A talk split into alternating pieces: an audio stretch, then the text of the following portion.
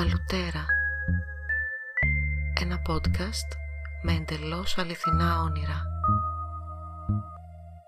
Από το ομώνυμο βιβλίο της Αντριάννας Μίνου που κυκλοφορεί από τις εκδόσεις Παράξενες Μέρες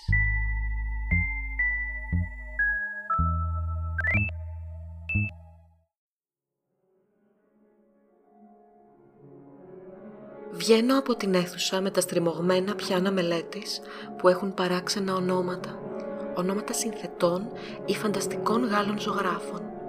Όταν θέλουν κούρδισμα ή επιδιόρθωση, πρέπει να πάρεις τηλέφωνο τον κουρδιστή και να του πεις, λόγου χάρη, «Του Σούμπερτ του έσπασε μια χορδή» και αυτό σου κλείνει το τηλέφωνο εκνευρισμένος.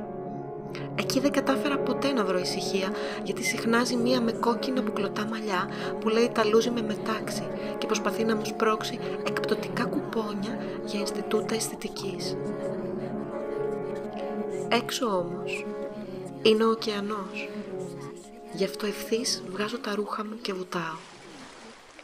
Δίπλα μου κολυμπά ένα ζευγάρι βορειοευρωπαίοι με σύλλικες. Είναι παντρεμένοι χρόνια και αφήνονται στα μεγάλα κύματα να τους πάνε. Μιλάμε για το Μότσαρτ και ο σύζυγος λέει πως θα του πήγαινε περισσότερο να είχε γεννηθεί στις 13 και όχι στις 27 του μήνα. Του λέω πως αρκετά άτυχος ήταν. Δεν του χρειαζόταν να έχει γεννηθεί και στις 13 από πάνω. Η σύζυγος παρατηρεί πως οι γονείς του Μότσαρτ θα πρέπει να ήταν πολύ ηλίθιοι που τον έθαψαν σε ομαδικό τάφο γιατί σκέψου πόσα λεφτά θα έβγαζαν από τα εισιτήρια που θα έκοβαν στους τουρίστες που θα έσπευδαν να επισκεφθούν τον τάφο του γιού τους. Τα κύματα μεγαλώνουν και μας σπρώχνουν προς τα έξω. Σκέφτομαι το χιόνι και πώς είναι να πεθαίνεις αξιμέρωτα και το κύμα μας έχει σπρώξει πια σχεδόν στην ακτή.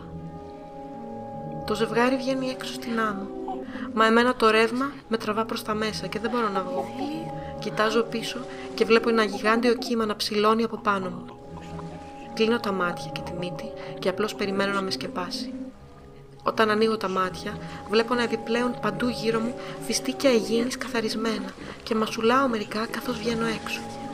Στην παραλία έχει κόσμο πολύ και όλοι κοιτάζουν τα ψάρια που ξέβρασε το μεγάλο κύμα. Ψάρια τεράστια, μερικά όσο ένα μικρό σπίτι ψάρια με παράξενη όψη, με μακριά μουστάκια, κακομούτσουνα, γερασμένα και σκοντάφτω πάνω σε ένα που είναι περίπου στο μέγεθός μου. Σκύβω να το δω καλύτερα και είναι αποκεφαλισμένο και τηγανισμένο, έτοιμο για φάγωμα. Προσπαθώ να βρω τρόπο να το κρύψω, όμως τριγύρω μας έχει ήδη μαζευτεί το πεινασμένο πλήθος με τα μαγιό.